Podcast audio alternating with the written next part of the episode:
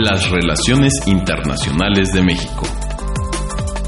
Un espacio de diálogo y análisis del escenario global desde México.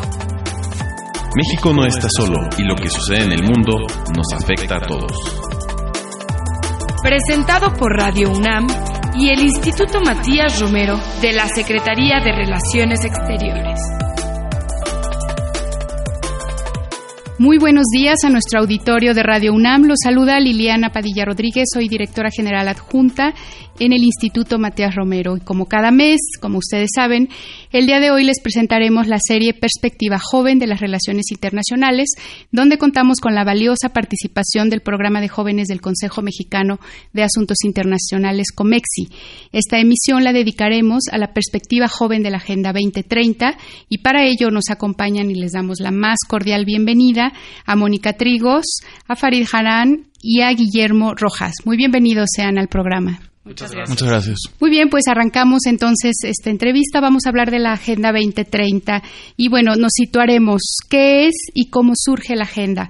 Mónica, ¿qué impresiones crees que dejaron en la comunidad internacional los resultados de los objetivos de desarrollo del milenio? Para hablar un poco del antecedente de la Agenda 2030. Sí, claro. Eh, bueno, primero tenemos el contexto de que en 2015 se elaboró la Agenda 2030 y los objetivos de desarrollo sostenible y son estos objetivos de desarrollo sostenible son, digamos que los herederos de los objetivos del desarrollo del milenio, que eran ocho objetivos que se plantearon para los países en desarrollo y sobre todo se enfocaban en mejorar la calidad de vida de las personas. Entonces, estos países se comprometieron a cumplir estos objetivos y termina el plazo en 2015.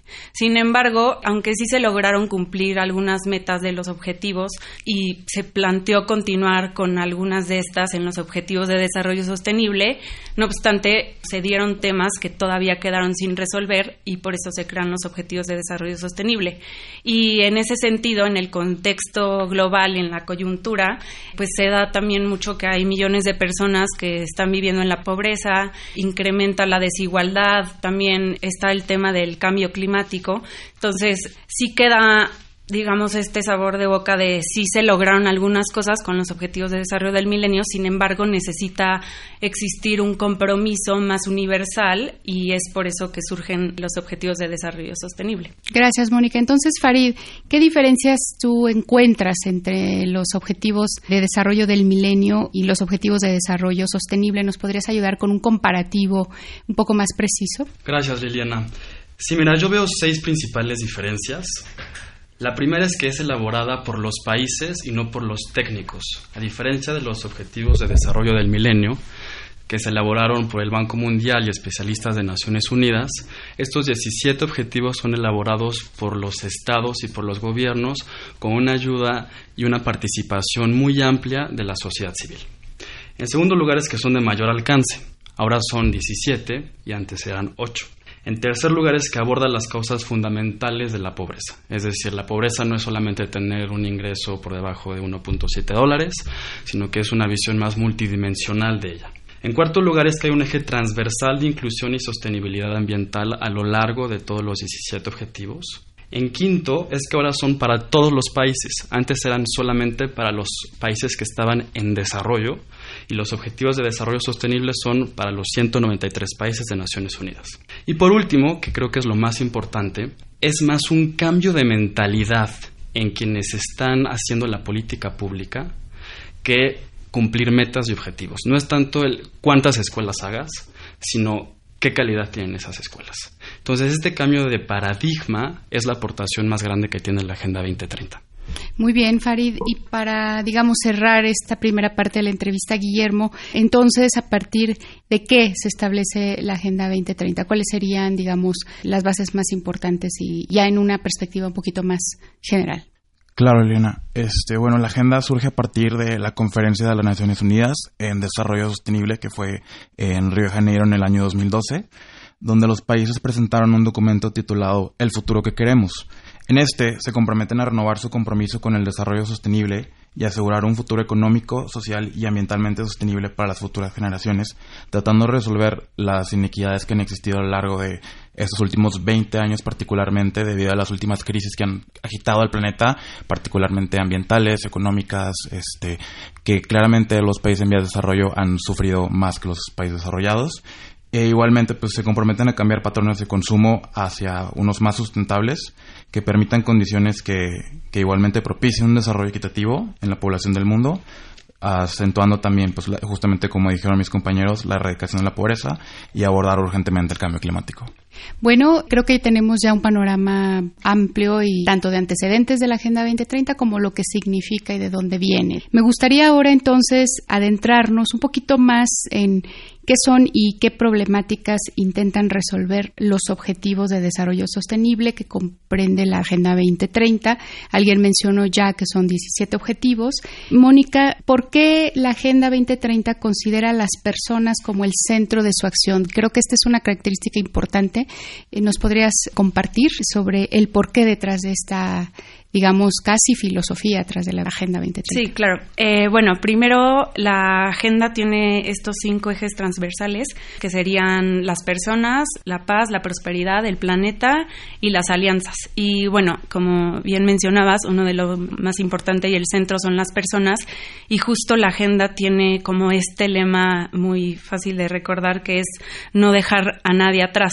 Entonces se da este enfoque de concentrarse en las personas que han sido desaventajadas por mucho tiempo y también se da como esta perspectiva de una medición de la pobreza multidimensional, en la que no solo se mida como la parte de los ingresos, sino cómo estas personas pueden tener el acceso a diferentes servicios y se da este enfoque también de hambre cero, que no haya discriminación y que se den esfuerzos a diferentes ejes que estén enfocados hacia las personas.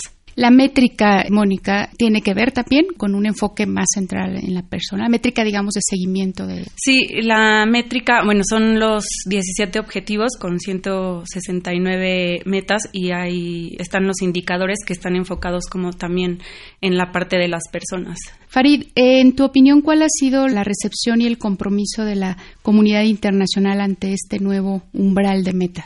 Sí, eh, complementando un poquito la última parte de la pregunta anterior, es importante decir que las oficinas nacionales de estadística están de alguna manera comprometidos a crear al menos dos mediciones por cada meta. Entonces hay aproximadamente 300 mediciones que las oficinas nacionales hacen para ver el avance de los objetivos.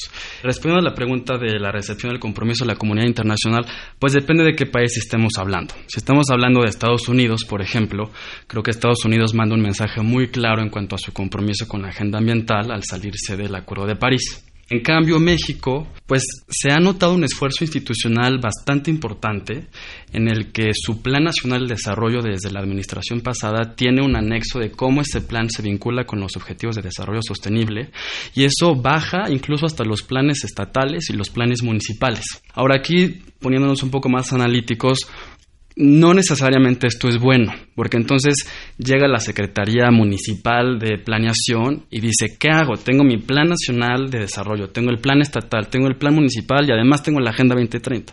Entonces, el hecho de que hay un compromiso es importante, pero hay que saber bien cómo implementarlo para que no se empalmen las demás funciones. A nivel regional también hay un compromiso importante ahorita que estaba Alicia Bárcena visitándonos, nos mencionaba que los ministros de Centroamérica, por ejemplo de Honduras y El Salvador, se han acercado a la CEPAL para preguntar cómo pueden ellos implementar la agenda. Entonces depende de qué país hablemos, México está muy comprometido y la región centroamericana también. Guillermo, ¿Cuál es la relación que existe entre el cambio climático y el desarrollo sostenible? Y yéndonos un poquito más a fondo sobre las temáticas, ahora que Farid menciona que una manera muy importante de medir el compromiso de los países frente a la Agenda 2030 es revisar pues su posición frente a la agenda ambiental, ¿nos puedes ilustrar un poquito más sobre esta relación del desarrollo sostenible, el cambio climático y en general la agenda medioambientalista? Claro, este, bueno, con base en mi experiencia, el desarrollo sostenible debe de ser una respuesta detallada, hecha a la medida de las comunidades o los países para poder prevenir y atender adecuadamente las problemáticas que puedan surgir a través de los efectos del cambio climático. El desarrollo sostenible debe ser respuesta tanto en países desarrollados, instándolos a reducir su huella de carbono y generar programas y proyectos más amigables con el medio ambiente, como en países en vía de desarrollo. En estos países creo que es el área con mayor posibilidades de generar cambios transformacionales, el desarrollo sostenible debe de incentivar a que los gobiernos, comunidades y el sector privado puedan adoptar actividades económicas que sean resilientes al cambio climático, puedan asegurar transiciones energéticas a favor de energías renovables, ayudando al medio ambiente, pero también aligerando la dependencia en combustibles fósiles y el costo económico que esto tiene en los productos internos brutos de los países. El desarrollo sostenible al final tiene que proveernos con una respuesta que sea relevante, escalable en su implementación, sostenible a través del tiempo, es decir, que pueda aguantar una crisis económica, choques políticos, desastres naturales y que genere un cambio sistémico, entendido como el cambio en la forma de pensar que tenemos nosotros en las actividades que hacemos rutinariamente para poder dar un paso a que sea más resiliente o a favor de menor emisiones de carbono. Fari, ¿tú crees que es posible esa agenda muy ambiciosa que acaba de mencionar Guillermo y sobre todo qué retos representa para los países? En efecto es muy ambiciosa, pero no nos queda de otra. Porque si no lo alcanzamos, simplemente la especie humana extremando puede desaparecer. Es una cuestión de supervivencia. Por ejemplo, 4.2 millones de personas mueren al año tan solo por contaminación del aire. Entonces, o se hace o nos morimos. Por un lado, y abonando a la cuestión de los costos, que es un tema muy importante, hay que cambiar este paradigma porque las energías fósiles siempre van a existir porque son más baratas en el corto plazo. Si pensamos en el largo plazo, las energías renovables sí son más baratas y por ende son por las que tenemos que apostar para podernos desarrollar a lo largo de estos años. ¿Tú qué opinas, Mónica? Yo creo que va de la mano. Como no podemos ver ajeno el cambio climático y el cuidado al medio ambiente del desarrollo sostenible. Una es parte de la otra. Para que haya desarrollo sostenible tiene que haber la protección al medio ambiente, el cambio climático. Entonces creo que sí tenemos que empezar como con esa conciencia. Además que tiene la agenda el enfoque en las personas como es una conciencia que nosotros debemos de empezar a tener para empezar a generar estos cambios y que sea como el cambio tiene de hecho la ONU una guía que se llama The Lazy Guide, que es como las pequeñas cosas que pueden ir haciendo las personas para generar pequeñas cosas para cambiar por ejemplo, el tema del cambio climático o todo lo que involucra la agenda. Es algo así como un cambio de abajo hacia arriba, ¿no? O sea, centrados otra vez en la importancia de la persona, no solo como receptor de resultados en torno a la Agenda 2030, sino también como generador de esos resultados, quizás, ¿no?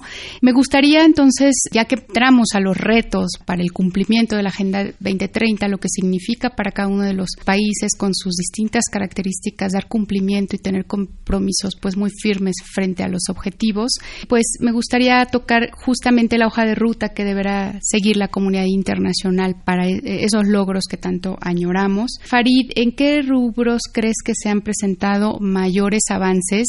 Hace rato tocaste un tema muy importante que es el reto de bajar a los distintos niveles de gobierno, ¿no? ¿Nos podrías platicar un poquito sobre la parte optimista de la gente? Pues sí, como mencionaba, yo creo que el logro más grande en México es el involucramiento de todos los actores, es muy fuerte, de los gobiernos, de la sociedad civil, incluso los académicos que ya están publicando mucho del tema. Y hablando un poco más en términos regionales, los mayores avances se presentan en la reducción de la tasa de mortalidad infantil, que es la meta 3.2. Ese objetivo ya se cumplió para la región América Latina y el Caribe, de acuerdo con la CEPAL. Y también en la tendencia en el uso de Internet universal. O sea, con la tendencia que tenemos, sí alcanzamos al uso de Internet a nivel universal en la región. Evidentemente, quedan otros retos como el acceso al agua universal, educación secundaria, hambre cero, que con las tendencias actuales no se lograría alcanzar los objetivos para 2030. Muchos explica por el pobre crecimiento económico de la región, que si promediamos los últimos 10 años es de 1.7%, que no es nada, y también por unos esfuerzos infructuosos para disminuir el coeficiente de Gini, que es lo que mide la desigualdad, que se ha disminuido en un 0.9% en los últimos 10 años. Entonces, no hay crecimiento y tampoco hay mayor redistribución del ingreso. Esto dificulta mucho que se puedan cumplir los demás objetivos.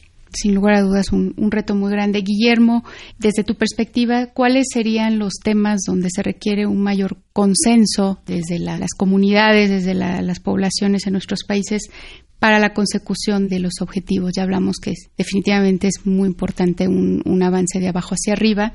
¿Dónde crees que necesitamos un poco más de trabajo consensual en, las sociedades? Claro, pues yo considero que los temas de energía son sumamente complejos. Para lograr tener un consenso, el esfuerzo requerido no solo recae en materia técnica, pero también en la diseminación de información, el desarrollo de capacidades de autoridades, comunidades, sector privado, y el convencimiento de estos es sumamente difícil y requiere del apoyo datos duros e información muy exacta para poder permitir transiciones energéticas que puedan ser sostenibles a través del tiempo. Igualmente, fuera de las razones políticas que suelen existir en países en vías de desarrollo, la falta justo de experiencia técnica puede poner en riesgo eh, el éxito de un objetivo del desarrollo sustentable y fuera de las dificultades justamente que tiene lo técnico, la, implementación, este, el manejo de los proyectos, muchas veces el convencimiento de estos actores involucrados es el más complejo, por lo cual las alianzas entre la academia, el sector privado y el gobierno para mí son elementales. Es por esto que también debemos darle importancia a los estudios previos a un proyecto, como por ejemplo los estudios de factibilidad, impacto ambiental, costo-beneficio, porque es información muy valiosa y clave para tener resultados exitosos y pues en forma final creo que buenas políticas públicas son acompañadas de buenos resultados. Tú, Mónica, ¿qué opinas? ¿Dónde están los mayores avances desde tu perspectiva? ¿Cuáles serían los temas pendientes a abordar que requieren un poco más de atención para el consenso entre la población. Y esta última pregunta, sobre todo, ¿quiénes crees que serían o podrían ser los actores que lideraran pues las voluntades para la consecución de los objetivos? Claro, sobre lo primero, yo creo que una parte muy importante, a lo mejor no es de un tema en específico, sino que ya estamos a casi cuatro años del inicio de la agenda y creo que sí han existido, pero los esfuerzos de socialización sobre qué son los objetivos, qué es la Agenda 2030, yo creo que todavía falta mucho por hacer y aún nos tenemos que concentrar en las metas, en implementar, en evaluar. Entonces creo que son una cantidad de elementos que tenemos que considerar y que son de los grandes retos a los que hay que prestarle atención, lo que me lleva a contestar la segunda pregunta, que sería otra de como las bondades que yo le veo a la agenda, que es una agenda para todas y todos y está creada por, como mencionó Farid, sociedad civil, por los gobiernos, o sea, por un conjunto de personas que la crearon y que los actores principales pues claramente son las personas, pero tiene que existir la participación pues, de academia, de sector privado, o sea, ya no puede ser esta parte solo de implementación del gobierno y todos los demás nos quedamos viendo. Y pues así también da inicio a la agenda con la encuesta My World, que empieza a preguntarle a las personas qué es lo que más les importa para el mundo, para sus vidas, y continúa con la encuesta ahora que es, también le pregunta a las personas qué es lo que más les importa, qué creen que ha cambiado en su país y creo que soy muy optimista en esta parte, pero creo que uno de los actores principales para desarrollar este tema y para seguirlo y para beneficiar a las generaciones futuras son los jóvenes. Y yo justo estoy en una iniciativa que se llama My World México, que se encarga de socializar, implementar, eh, darle seguimiento a los objetivos de desarrollo sostenible en todo el país y está compuesta por jóvenes que son aguerridos que quieren cambiar el mundo, el planeta, el país desde sus trincheras, desde cada uno tomando un objetivo y que se están generando acciones que sí pueden provocar un cambio. Me leíste la mente, Mónica. Justo iba a preguntarle sobre el papel que creen que tiene que desempeñar la juventud en la consecución de los objetivos de la Agenda 2030 y te felicito mucho por esa iniciativa y entonces no puedo quedarme sin hacerle la misma pregunta a y a Guillermo. ¿Cómo creen que los jóvenes, las jóvenes deben de involucrarse para pues, ser parte activa de estos esfuerzos y si podemos extendernos un poquito más sobre alguna iniciativa o alguna idea que haya rondado por su cabeza sobre cómo debería de involucrarse más a la juventud, no solo en México,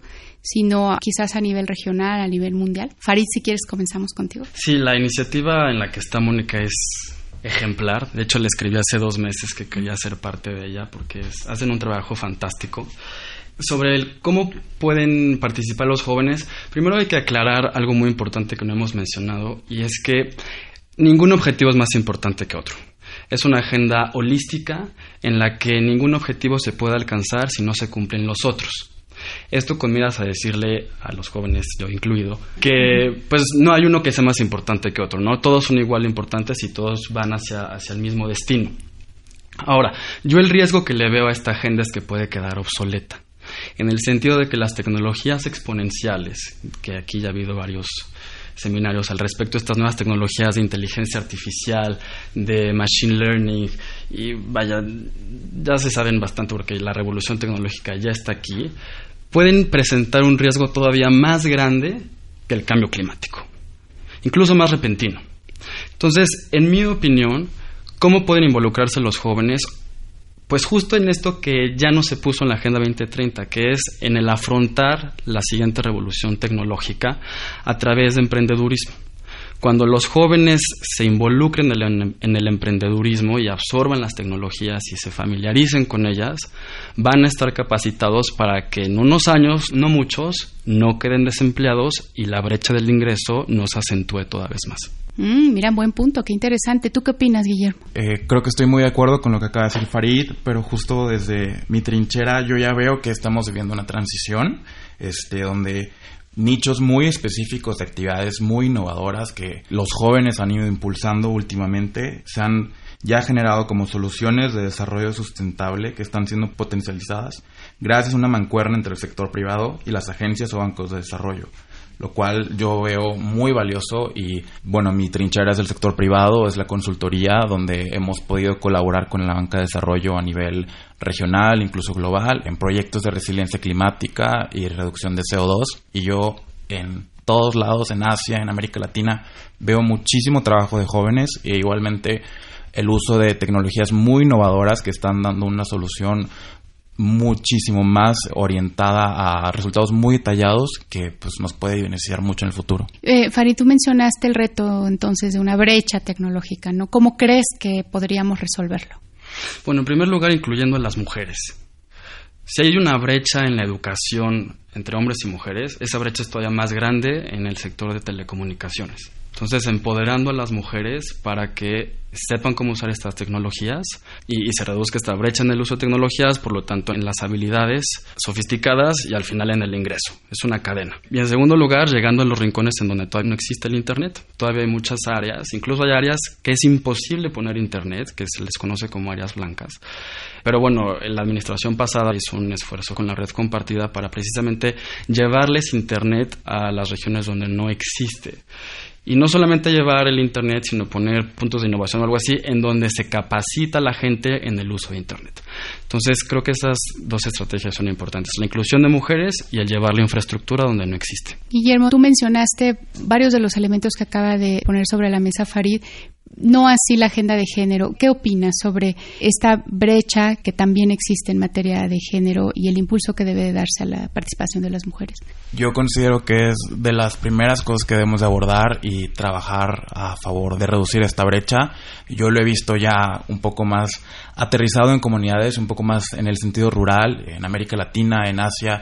Yo he visto mucho que condiciones tan básicas como un trabajo de condiciones tan básicas como un trabajo de agricultura, este, mano de obra, el poder incluir a las mujeres en este tipo de actividades es esencial. Al final del día, los hogares que son los más afectados económicamente son los hogares donde están las mujeres como amas de casa y se les debe dar las oportunidades necesarias en el sentido de telecomunicaciones como algo más avanzado, pero igualmente desde lo básico, agricultura, etcétera, porque el cambio climático y el desarrollo sostenible es algo que va desde países en vías de desarrollo, países con muy pocos ingresos, a países muy avanzados. Tienes razón, Guillermo. Muchísimas gracias.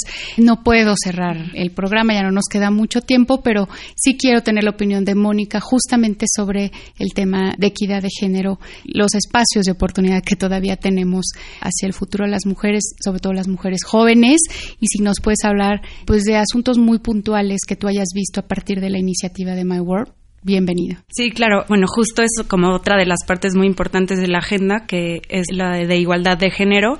Tiene su objetivo, el tema de la igualdad de género, pero aparte es un tema transversal, en el que México en la creación de la agenda estuvo como muy atento a, la parte de la igualdad de, las mujeres, del empoderamiento, y eh, creo que sí es fundamental. O sea, eso ya no lo podemos dejar atrás, no podemos no pensar en cómo las mujeres participamos en todos los aspectos de la agenda, no solo en algunos en específico, y es como de lo que trata la agenda, de incluir a las mujeres en todas esas actividades. Y más puntualmente, nosotros desde My World México tenemos algunas actividades en temas para evitar la violencia hacia las mujeres, para el empoderamiento de la mujer. Cada día internacional hacemos alguna campaña en el que visibilizamos las acciones que hacen alrededor de todo el país para ya sea el empoderamiento de la mujer o todos los temas que tengan que ver con el género. Y hemos tenido campañas muy exitosas desde personas que eh, son eh, sordomudas que tienen esta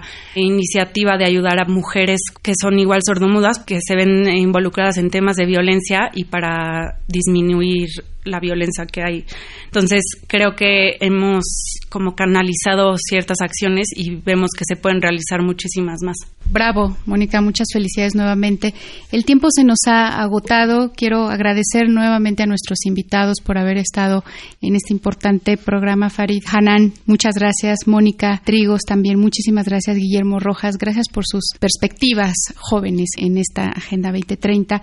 Gracias al programa de jóvenes del Consejo Mexicano de Asuntos Internacionales por su colaboración para la realización de este programa. También quiero agradecer a nuestro auditorio por su atención y los invitamos a que nos escuchen el próximo martes en punto de las 10:15 horas a través de Radio UNAM en el 860 de amplitud modulada. Les invitamos también a consultar este y otros de nuestros programas a través de la plataforma SoundCloud en la cuenta y Matías Romero, así como en nuestra página de internet gov.mx diagonal IMR. La producción de este programa estuvo a cargo de Ana Teresa Sáenz, la realización de Jorge Escamilla y la operación técnica de Gilberto Díaz. Se despide de ustedes Liliana Padilla desde la cabina del Instituto Matías Romero. Muchas gracias.